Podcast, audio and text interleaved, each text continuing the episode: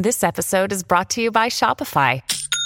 Forget the frustration of picking commerce platforms when you switch your business to Shopify, the global commerce platform that supercharges your selling wherever you sell. With Shopify, you'll harness the same intuitive features, trusted apps, and powerful analytics used by the world's leading brands. Sign up today for your $1 per month trial period at shopify.com slash tech, all lowercase. That's shopify.com slash tech. If you're struggling to lose weight, you've probably heard about weight loss medications like Wegovy or Zepbound, and you might be wondering if they're right for you. Meet PlushCare, a leading telehealth provider with doctors who are there for you day and night to partner with you in your weight loss journey. If you qualify, they can safely prescribe you medication from the comfort of your own home. To get started, visit plushcare.com slash weight loss. That's plushcare.com slash weight loss. plushcare.com slash weight loss. Hello, everybody. This is Marshall Poe. I'm the editor of the New Books Network. NBN listeners like to read books and buy them. So we thought we'd tell you that right now, our friends at Princeton University Press are having a remarkable site wide sale. You can get 50% off books, including ebooks and audiobooks, with the code 50, F I F T Y, at checkout until May 31. You can save some real money on Princeton University Press books. I encourage you to go there and check it out. Welcome to the New Books Network. Hello, everybody, and welcome back to New Books in African American Studies, a podcast channel on the New Books Network. I'm Omari Averett Phillips, the host of the channel. Today, we'll be talking to Dr. Hannah Noel Haynes about her new book, Deflective Whiteness Co opting Black and Latinx Identity Politics. Dr. Haynes, welcome to the show. Thank you, Omari. I'm really excited to be here today. Thank you. We're excited to have you as well. And so, I wonder if you could just begin the interview by telling us just a bit about yourself. Yeah, I was born in rural Massachusetts. Um, and I went to school at Williams College, where I was really lucky to have some great mentors, including Dr. Maria Elena Cepeda, who I still work with to this day. Um, and then I went to the University of Michigan Ann Arbor for American culture. Um, and I got my master's and PhD there. And I worked with, among other people, Dr. Maria Cotera, um, Sherry Randolph, Evelyn Alsultany, um, Amy Sara Carroll, Anthony Mora, and more, um, Larry La Fountain Stokes. But I could go on and on, but they all very influenced me in, in my trajectory. Awesome, awesome. So, about this book, how, how did you come to this project? I think that's a really great question. And it's something that, if you were to ask me when I was a graduate student, if I were to write this book, I would say, I'm not going to write a book in critical whiteness studies. Um, but I did. And so I wrote my dissertation on historically white media, looking at representations of um, largely Guatemalan Mayan um, immigrants in US English language media, though not exclusively.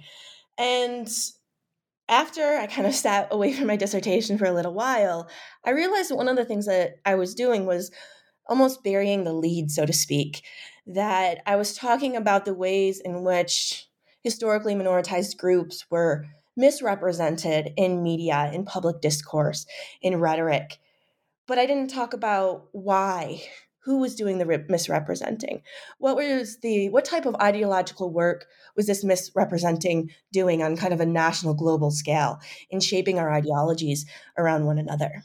So once i did that when once i kind of realized that yes i could talk about misrepresentation um, until i'm blue in the face but i really wanted to highlight what are the larger power dynamics happening in this misrepresentation? Um, to what end and what agency are people having to fight against these misrepresentations, which is something that I always did in my work.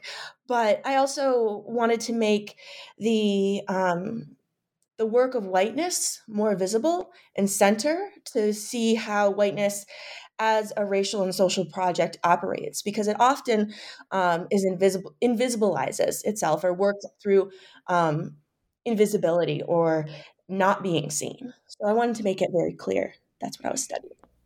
Wonderful. And so, just uh, the organization of this book. So, it's divided into two parts. Um, could you explain to us the focus and the organization of each part? Yeah, I really owe that um, to scholars like Stuart Hall. um, so, Stuart Hall talks a little bit about inferential racism. So, inferential racism and overt racism. These are the two sections of my book. Overt racism is obvious racism. These, oftentimes today, though, um, people like Aurora Bonilla Silva, um, Stuart Hall, others um, say racism is often today uh, less overt, right? It's covert. Inferential racism is that type of covert racism. Oftentimes, it is actually some of the most harmful, or Eduardo Bonilla Silva argues this in a chapter in Racism Without Racists, um, that it's actually the most, um, that it can be the most um, toxic or, you know, hard racism to not only pinpoint, but um, to also challenge because it works under, as I argue, sometimes like an alibi injury, or it works under like a facade or a smokescreen, um, where you don't necessarily focus on what what's actually happening. You're kind of thinking on more um, overt or covert types of racism. So, for example, um, and I'll, I'll mention this more a little bit later when we get into the nitty gritty of the book. But uh, in terms of inferential racism, in those chapters, I talk about the ways in which the activism of um, a largely undocumented uh, Latinx workforce um, is co opted by um, the marketing and brand agenda that uses this activism to sell a progressive uh, clothing brand. So, for, that's an example. And you write really very early in the introduction that this book is a study in white deflection. Um, could you just define what white deflection is for us? Yeah, white deflection. Um, my book is a um, a work in critical racial rhetorics, and white deflection is a type of discourse that operates kind of in a two stepped process. It um, involves claims of white victimhood followed by the appropriation of social justice um, discourse by uh, minoritized individuals. And so in chapter one, actually, uh, sort of built upon that, right? You're, you're looking at uh, the online reactionary rhetoric that pirates uh, social movement frames, specifically those of Black Lives Matter. Uh, could you just take us through the methods that you use in that chapter and the organization um, and the organization, sorry, that you've researched in order to understand uh, how this occurs through social media? My first chapter is entitled "Of Memes, Masculinity." Of memes, militancy and masculinity, white rhetoric, and racial fabri- fabrication in online discourse. And this chapter looks at a few different case studies. It's a mix, mixed method chapter. I use both content analysis and critical discourse to talk about white deflection in online mediated environments. So, for example, in one of the case studies that I look at, that I use um, content analysis, is I look at a conservative media outlet um, that I call Blue Lives. Um, if you want to know more about it, you can look at my book. But what I do is I look at their Twitter page and I follow their Twitter page over a period of time. And I um, copied all of their different tweets and i was really interested in what are um, what are the types of rhetorical framing that we see um, again and again in this media coverage? How are individuals being represented? How are social me- movements being co-opted and misrepresented? And i say that because in a part of their um, in a part of their movement history, they're talking about themselves as a reactionary movement to Black Lives Matter, a reactionary movement to the perceived misrepresentation um, of um, law enforcement, of corrections officers, of individuals with um, really with control over hard power and institutions. So I was interested in doing the content analysis to really uncover how do we understand framing mechanisms within this discourse? Because I was interested in if I am, let's just say, who is the average consumer of this media? What types of messages are they being um, fed subliminally, subliminally, or overtly through this this rhetoric? And um, so my findings kind of I, I, came up with a frame of what i call a, a militant victimhood which is an example of white deflection so the Black Lives Matter social movement was completely misrepresented, but it was used in a way to show the real victims in the idea of this Blue Lives um, media outlet was not, you know, um, individuals who are the victims of heinous acts of of violence, but they're actually um, law enforcement officers who have, you know, uh, law enforcement you know questionable law enforcement practices um, held into account. So there's one um, post that appeared multiple times throughout um, the month of coverage that involved this absolutely horrible, horrific image of, of racial violence uh, against a black man. And in every single instance, the culpability or the um, criminality was not put on police officers who literally led a person behind who was um, shackled behind a horse. It was on the police officers, people for critiquing police officers, what they called an approved tactic. That's just one analogy. But the overwhelming amount of framing, the images, the um, the information that audiences would be like decoding, right? Um, if if it was the intended kind of image from the media outlet, overwhelmingly portrayed black men as violent, even black criminal um, or even people who are in law enforcement. The ways in which images um, accompanied rhetoric um, in the different social media posts. Even if the black man wasn't was a police officer, that wasn't noted. It was there was rhetoric used that kind of um, associated black men with criminality and and it was very very prevalent throughout the entire coverage. Um, so that, in addition to the overwhelming um, ways in which we were constantly reminded through that media outlet that um, you know cops our our victims, whether they be through um, various segments, like a half of the segments almost mentioned somehow or reminded people somehow that cops were were victims, whether it be of political correctness or um, being investigated for for doing some wrongdoing um, against an individual. Uh, it just seemed that there was almost this oxymoron, uh, oxymoronic representation where um, the pers- the people in tr- control of hard power in the United States were seen as victims, but at the same time militant. And this militancy w- um, against the citizenry, against historically marginalized, largely um, black individuals, black men particularly, was justified through claims of victimhood. And to support that, people were pointing to the Black Lives Matter social movement. Now, this is just one example that I talk about in the chapter. I talk about others. But um, I really wanted to take some time and do content analysis to show numerically, right? Um, something that's ostensibly not subjective. We know everything can be subjective in academia, but um, to really show the power the aggregate power of these images. What uh, is it? Stuart Hall calls a is it yeah Stuart Hall racialized regime of representation. What is the power of the racialized represent regime of representation of whiteness in this coverage? Because whiteness isn't mentioned, right? It's not mentioned. What's mentioned is black criminality, but that's not what's happening right? That's the that's the smoke screen. So i really am interested in the, in that white deflection in that smoke screen. What is the racial project of whiteness? How is it operating in conjunction with hard power?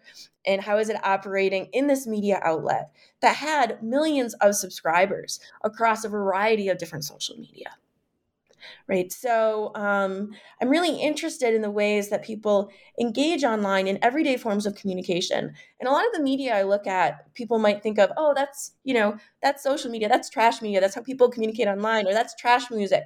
But it's really popular, everything I look at. It's popular with particular demographics, and it's popular with demographics that are easy for some maybe to dismiss, but nevertheless have large amounts of social power. Yeah. Absolutely, yes. Uh, in in chapter two, you actually you continue this, right? You you sort of view the role that white women play in this, um, and the way that they sort of play in this masculine and white rhetoric behind the, the deflection. Um, and so this chapter was really particularly interesting to me. I wonder if you could just take us through and how how, how you found that sort of white women participate in white deflection. So I'm so happy you like this chapter because you know I wrote it. I, I, submitted my manuscript without this chapter, and um, one of my my reviewer number two. Both reviewers are fantastic, but reviewer number two said, "I really want you to do more of masculinity. I want you to talk about masculinity." And I'm the assumption I had in reading the comments was that the discussion was masculinity in connection to cis male bodies, but to me that's not the more interesting story. It's the ways in which masculine rhetoric is embodied um, by women, embodied by also, um, and I can talk about this later, which is my next project, by historically minoritized communities, like what I what what is it, Cristina Beltran, Cristina Beltran, hmm? terms multicultural whiteness. Um, um, so how I came to this chapter was kind of reading that reviewer's comment and saying, I agree with you, but I want to take it in a different direction. in my book, my book publishers let me do that, and the reader said that he thought that it, I I did a much better job answering it than what he thought. So I not not to toot my own horn, but, but I was really kind of happy that they both accepted what was kind of a, a risky thing for me to do. So I'm really interested in, in why I wrote this chapter. So, one of the case studies I look at this chapter is Ashley Babbitt.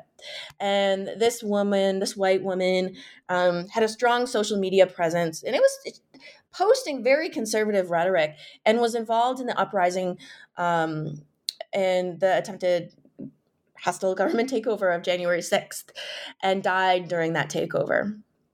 And I was really interested in the ways in which rhetoric leading up to the hostile takeover is militaristic, right? She has a, a military career um, and, you know, is very angry and has um, very masculine rhetoric, right? Very militaristic, very uh, calling out um, certain minoritized communities, um, really having these very um, really embodying all of the frames I uncover in the first chapter under militant victimhood. But then also the ways in which in media then took on this rhetoric but did something different and used femininity, right, and, and her her status as a cis white woman, um, to to use her as a martyr, right. So I'm I was really interested, and I talk about a, a few more examples here, but the ways in which um, hegemonic masculinity and femininity work together in this case study. Um, and the ways that um, hegemonic femininity uh, is important in understanding rhetorical whiteness. And, and if you think about it, it's no surprise. I mean, um, going back to birth of a nation narratives of white slavery right? White women have always been um, in in white supremacist kind of rhetoric this um, body of which we need to save. But what i'm kind of arguing in this chapter is that it's it's changing and it's not just this idea of a passive subject. It's now this militarized subject. It's a militarized subject who nevertheless can kind of switch to um, an individual whose femininity means that she needs to be taken care of um, by the movement, um, this martyrdom. But yeah, so in that chapter, I look at the ways in which um, rhetorical masculinity, hegemonic masculinity, um, looks outside of the cis white male um, frame, which I think a lot of people tend to associate with conservative white race discourse. Yeah and that and that's actually what was so interesting to me was that sort of looking at it from a different vantage point i think that we're all very aware of the way in which white women are have been used to uh, as the uh, embodiment of what sort of needs to be done in terms of racial ideas within America. And so the way in which the white women sort of take this up and then sort of move forward with it and the way that it's able to change right that as you're talking about with this individual that who is sort of what we would consider a bit more masculine in a number of the ways in which he sort of does this traditionally at least um, still is something that can be taken up in this particular in this way and so that was really to me i think one of the things that was most eye-opening about that chapter and why i just loved it so much i think it opens up so many different doors and questions around that um, speaking of like opening up doors and questions, chapter three, you look at music, uh, particularly country music and its sort of subgenres. Um, and so, uh, and one of the things I think that you bring up that's so fascinating about this, and I wonder if you could talk about this a little bit more. Um, you talk about how we might be wrong in believing that country music is sort of a white music genre, um, and I'm wondering how this relates, uh, or if you could t- talk to talk to us about the way that this relates to the themes and arguments uh, that are sort of contained in the larger portions of this book. Yeah, so I purposely put this chapter in the middle because I think it really does a good job at bridging the overt and the covert or inferential types of um, white deflection that I'm talking about through the book. So, specifically, I look at um, bro country and country rap, these two often dismissed. Um, not many people write about them. um, uh, I wasn't able to find very many um, academics who wrote about yes country rap but none none about bro country. And i first of all that's really interesting to me because this is one of the highest grossing um, types of music. There are a couple of young scholars that i've met since i wrote this chapter um, and, and, we're working together now but um, it's really an emerging field. So I think that um, oftentimes, and, and there's scholars who've written about why country music sounds white, right? Country music makes a lot of effort, and I'm talking about contemporary, you know, kind of poppy country music, makes an effort to sound white. It's not just the twang in country music, and other scholars have written about it, but it's also in the callbacks, right? Other genres use callbacks as well, but the callbacks are to Joe Diffie. The callbacks are to Merle Haggard. The callbacks are to, you know, these these white artists, these um, white artists who some of them have been noted for their racism in the past, but not all, not all. Um, but it's important not to forget that country music is always already amalgamated, that there are Black roots of country music, there's Indigenous roots of country music. And um, there's kind of this tendency with when it came to Lil Nas X, and I begin talking about the Lil Nas X controversy around Old Town Road and how um, Old Town Road was taken off some of the Billboard country charts. And you know, people were like, "Oh, this is this is like a moment in which we're um, debating what is or what is not country," and some there were even white country stars who then discussed this within their lyrics and in subsequent subsequent songs. But when you actually look, um, individuals like Cowboy Troy had had um, country rap songs way before. I mean, I don't even know if um, Lil Nas X would have been alive, but I'm talking like the early 2000s, 2004, 2005. Um, so it's really not something new. Black country music is not something new. The um, Petrella Ann Bonner, Aaron Neville, um, uh, oh, what's her name? Um, oh, I'm sorry, this is it's escaping me. Um, Tina Turner, right? Tina Turner. Like I can go on and on about all of these amazing artists, and if you listen to country music, there's the history there. But again, it's the processes of what Drew Lopenzina calls unwitnessing. Um, now, he uses unwitnessing in the context of um, indigenous histories, how and, and, and how they're for, erased from or unwitnessed from colonial archives, and nevertheless, they're there. But we're unwitnessing these histories, these artists, these Black artists who are instrumental and important in the foundation of country music it's there. It's there when you're listening to it. But it's you very rarely hear Aaron Neville in a callback on a bro country song. I don't think I ever have. I know I've heard Merle Haggard quite a bit. Um, but yeah, so um, how does this relate to my argument of the book? I, I was rambling a bit. I think that within these songs, really what I focus is on a long debate that's been within cultural studies, which is the name country itself, right? And I list like if you listen to a lot of country music today, they're obsessed with defining country. What is country? It's a racialized geography. It's a place. It's um, a place unbound by geography. It's the rural. Um, Brantley Gilbert says country is countrywide. Like, what does this mean?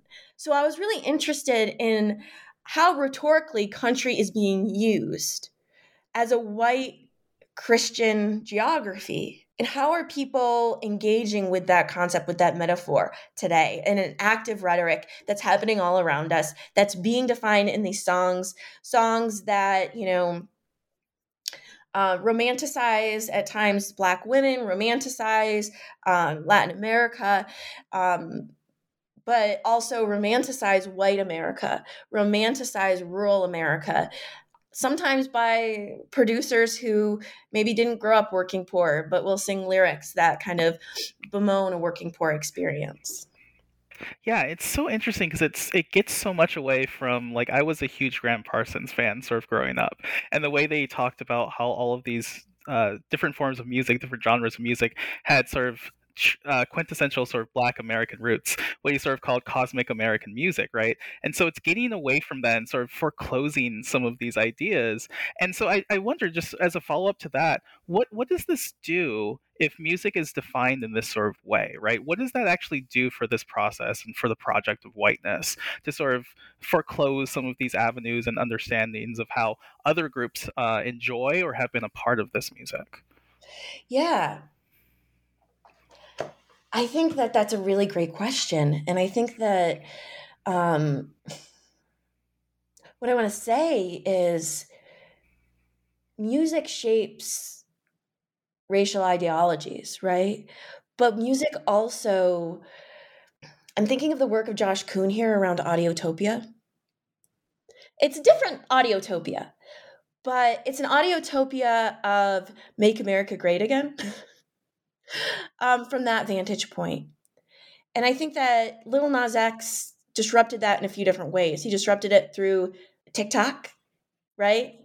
Completely going around the historically white Nashville establishment, but then also through its blackness, his queerness, um, really kind of challenging the paradigm. And other white country music stars are doing that too. I'm thinking about like um, there's a song, um, Girl in a Country Song by Maddie and Tay, um, which try to begin to kind of challenge that, I would say. Um, but it gives a, hmm, it allows for a nostalgia, for listening, for an imagining that is deliberately ahistorical, that reinforces white hegemony and completely disregards the actual foundations of our musical life that we enjoy, right? You wouldn't have country music if we didn't have um, black cultural roots in, in, in the music. It's there. um, but we're we're constantly if we constantly define, you know, and gatekeep these spaces, it doesn't mean they're not there, but it just means that we're trying or at least these artists are trying really hard to define, you know, this is a space for us. This is our space.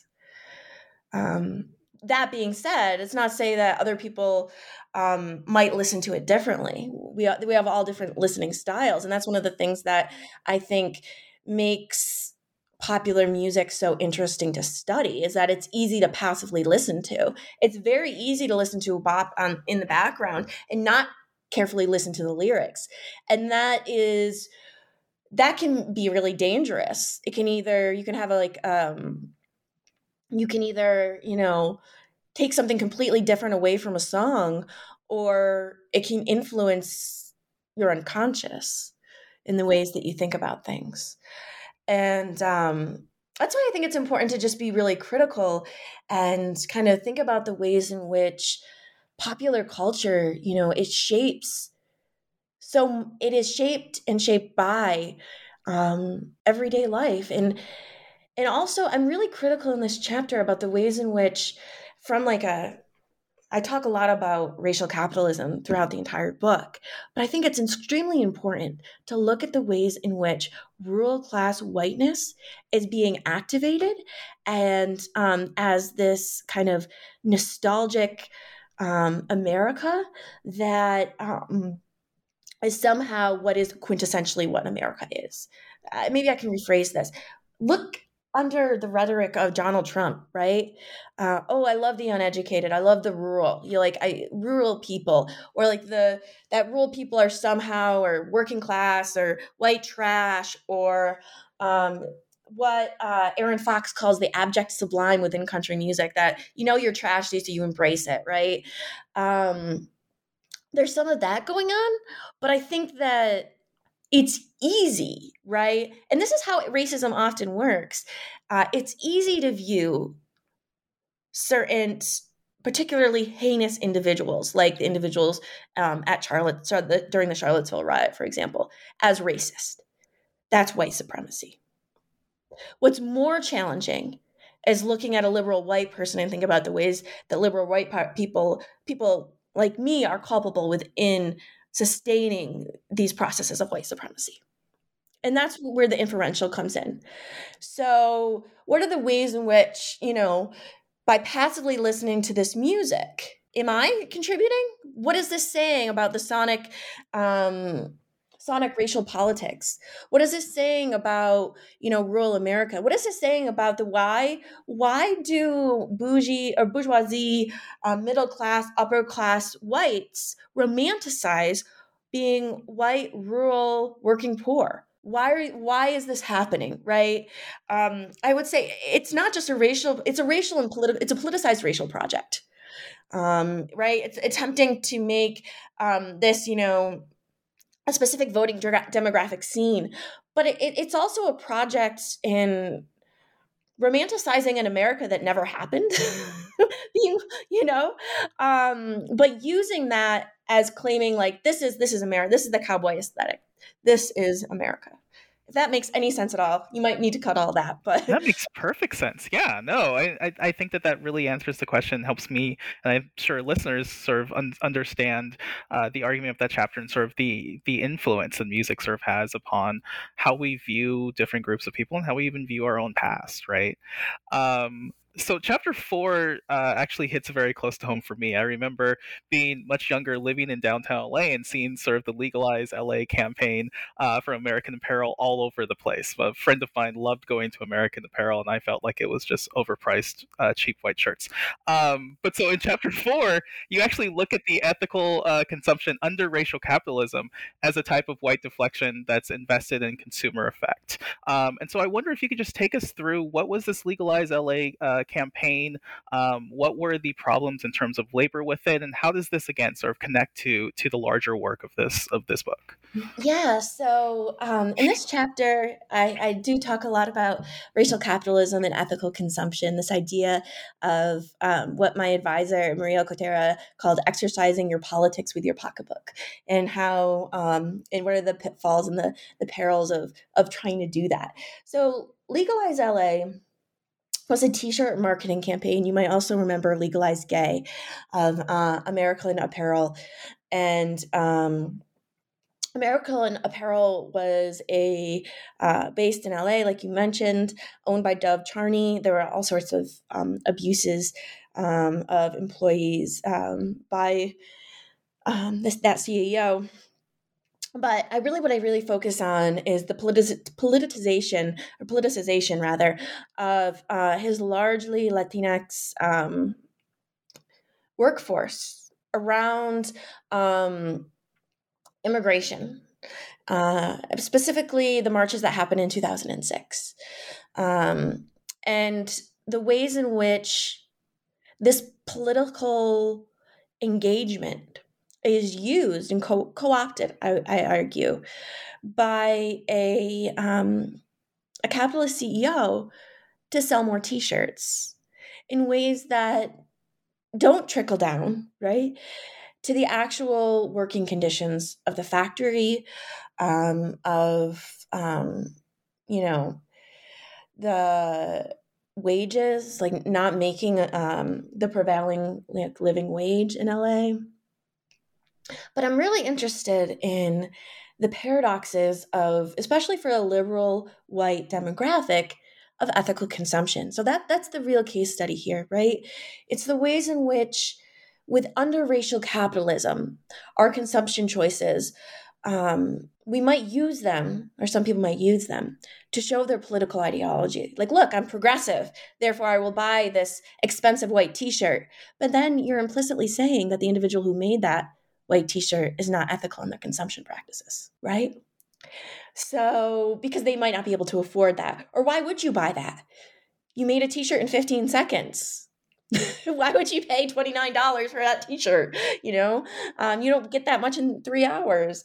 Um, it really makes you question consumption choices, right?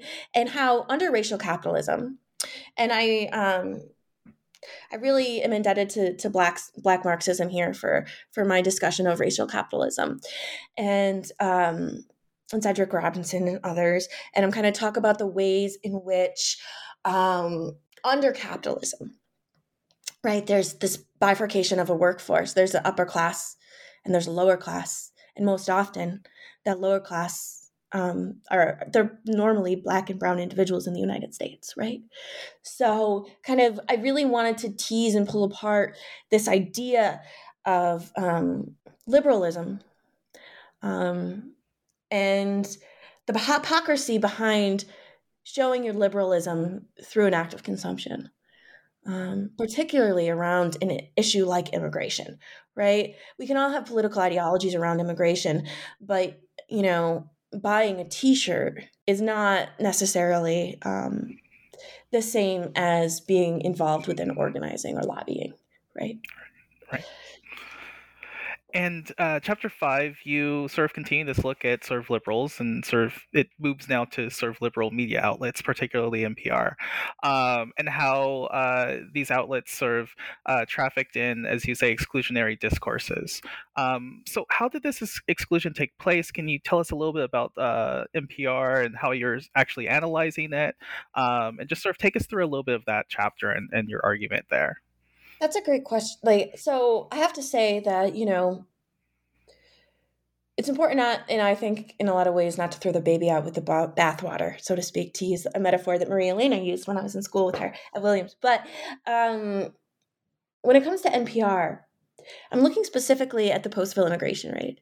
Postville immigration raid um, was the largest immigration raid in U.S. history. This immigration raid, um, the I could go on about the immigration raid if you're interested, but um, there were individuals were apprehended and put in the national cattle congress in Postville, Iowa. Um, under Bush administration, um, they had, I believe, five years in prison. Um, they, they, many people claimed, you know, um, guilt for stealing fraudulent IDs. This couldn't happen today because of another case that happened, but since then, but um, what I'm really interested in is in the breadth of this coverage. So their coverage of Postville goes back many years because Postville um, at one point had, you know, one of the largest populations of rabbis outside of New York in the United States because of this large kosher meat packing plant Agriprocessors where these individuals worked. Um, so NPR had been covering this this company for a very long time and Postville for a very long time. So there was like a breadth of um, information that I was able to kind of look at and think about Postville as the ch- changing demographics of America, right? It wasn't just Latinx migration, it was Jewish migration, it was, you know, more expansive. And so I was interested in framing mechanisms throughout this coverage, the implicit ways that, you know, we might constantly be reminded that of an individual's culpability, for example. So let me, um, one of the things that I noticed throughout the entire coverage is that by the end of a story, we were always reminded that individuals, you know, stole social security numbers. And I use like scare quotes in this that you can't see because um, it's it's often more um, complicated than that. Um, you know, individuals might be working under a social security number that they um, made up that was given to them. And um, just because you're working under a number and and doesn't necessarily mean that you understand or maybe you do that it was it was taken so from an from a citizen um, of the US so I was really interested in the ways in which there's certain discursive shifts throughout the coverage, so that culpability is always kind of leveraged on these undocumented individuals. And, you know, there are certain instances of torture, there's certain instances of um, really heinous working conditions that are overlooked. There was something called, uh, there was uh, labor organizing, for example, going on in Agriprocessors um, before the raid. And there's and, and ICE was told about this. This isn't covered in NPR's coverage. So I kind of felt like the bigger story here, right, was the use of labor recruitment. The bigger story was exploitation of workers. The bigger story is how are these individuals treated? Bigger story is, you know, the growth of the private prison industry in relationship to immigration.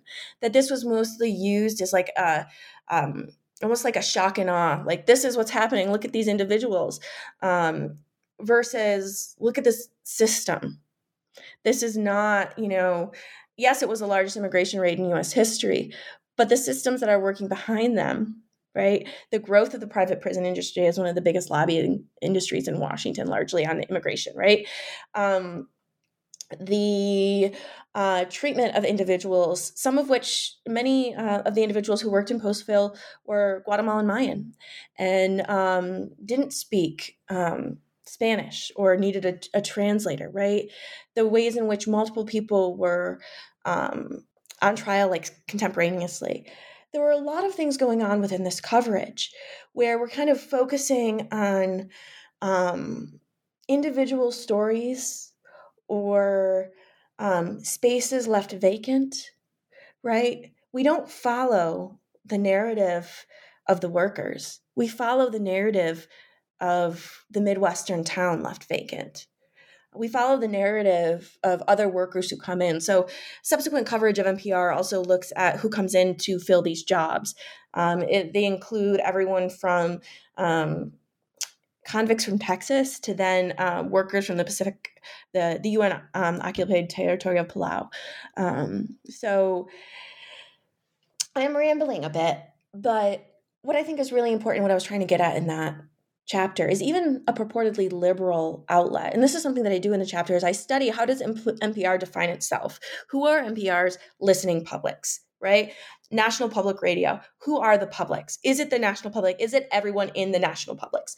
Um, it's predominantly college educated white people, though not exclusively, no, not exclusively, but predominantly based on various reports that they gave themselves on their listening publics, it's predominantly, you know, college educated um, white people, middle class, and the ways in which you kind of see this repeated coverage, um, putting culpability on immigrants in the story, right? On uh, not following up like the the big story that I feel is there, which is one of you know global capitalism, which is one of labor exploitation, which is one of you know um, human rights, uh, prison industrial complex. Those are the big stories that you're not looking at. It's almost easier to focus on, oh, look, this is a large immigration raid. You know, have fear. You know people are going to steal your things. And this is this is the fear mongering rhetoric.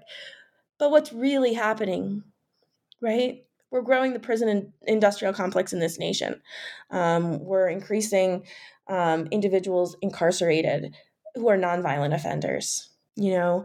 Um, i mean throughout this time period, Pew Hispanic said that Latinx um, incarceration at the federal level, which would be for immigration crimes, increased something between like, I think it was like 88%, something like that.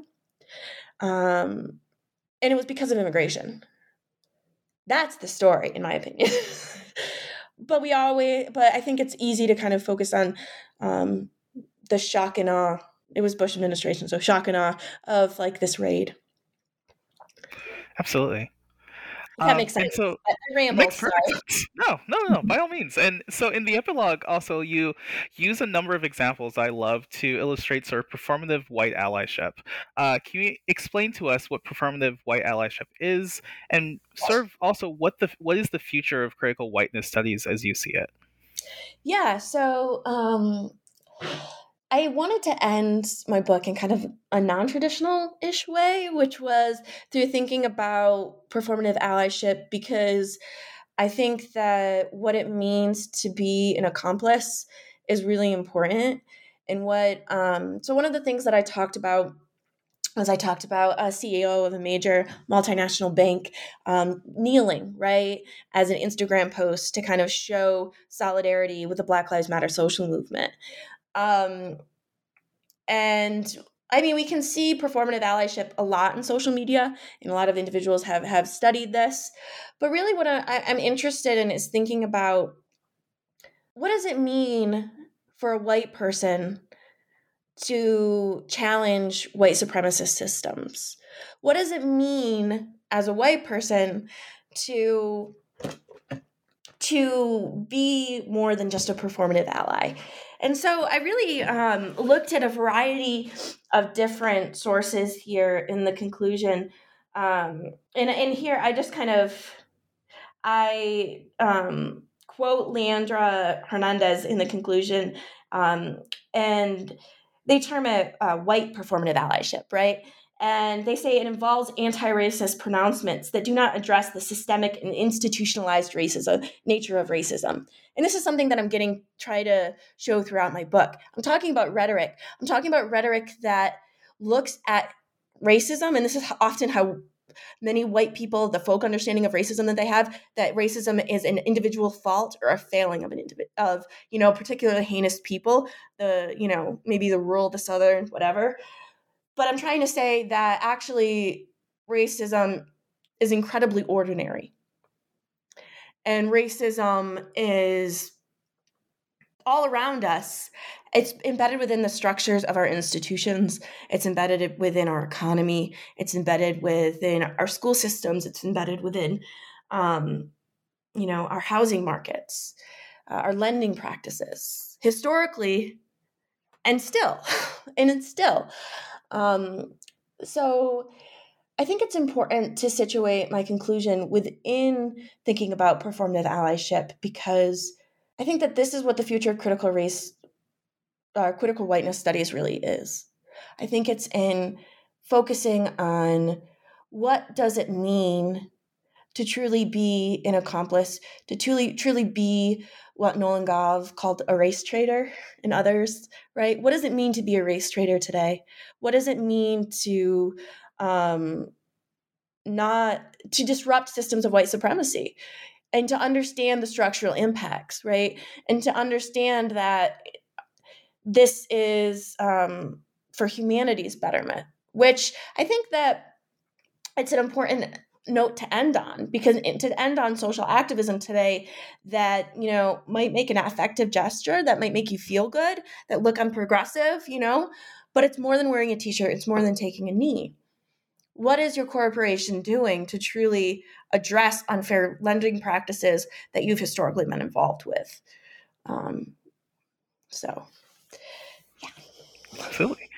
And uh, what sort of audience did you imagine for this work while you were writing it when I was writing it, I was thinking um, individuals who study um, media studies. I think that, you know, I was thinking about the intersection between media studies and critical race studies, um, as well as um, American studies, African American studies, Latinx studies, um, and sociology, because I do do a lot of work within the sociology of race and racism. And what do you want readers to take away from your book? I want if they could if individuals could take one thing away from my book, it would be the ways in which racism is embedded into the structures of our institutions. And through everyday unconscious ways, we support and embolden those structures.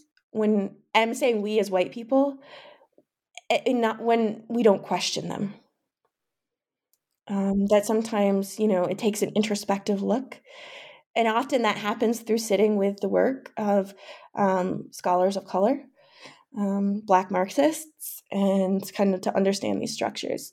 And I think that that's one of the things that I'm trying to to get across for liberal whites within my book. Because I mean, I, I don't think that you know a conservative is going to pick up my book with the thought of wanting to um i mean maybe this shouldn't be in the podcast but it's not I, i'm not I'm not an idiot. I don't think that um, you know, someone like Charlie Kirk is going to pick up my book and use it as anything other than a talking point for his agenda, right? But I'm hoping that someone who is maybe um, a liberal white might sit and think, wow, there are all of these different ways that white supremacy can operate that is strategic, deliberate, but I don't always realize it. Maybe I can change that maybe I can think about how do I become a better ally. Maybe I want to pick up um, some Charles Mills and sit with that. Yeah. Well, Dr. Haynes, we've taken up a lot of your time, so I'll ask one final question. What are you working on now? Yes, thank you so much for that question. So, my second book project, tentatively titled White Women in the Rhetoric of Supremacy, studies the intersections of white women's rhetoric, white supremacy, and hege- hegemonic masculinity in mediated cultures. It looks at white women or the myth of white womanhood and how they're the mortaring keystone of everyday white supremacist rhetoric dating back to myths of white slavery and embedded in films like Birth of a Nation.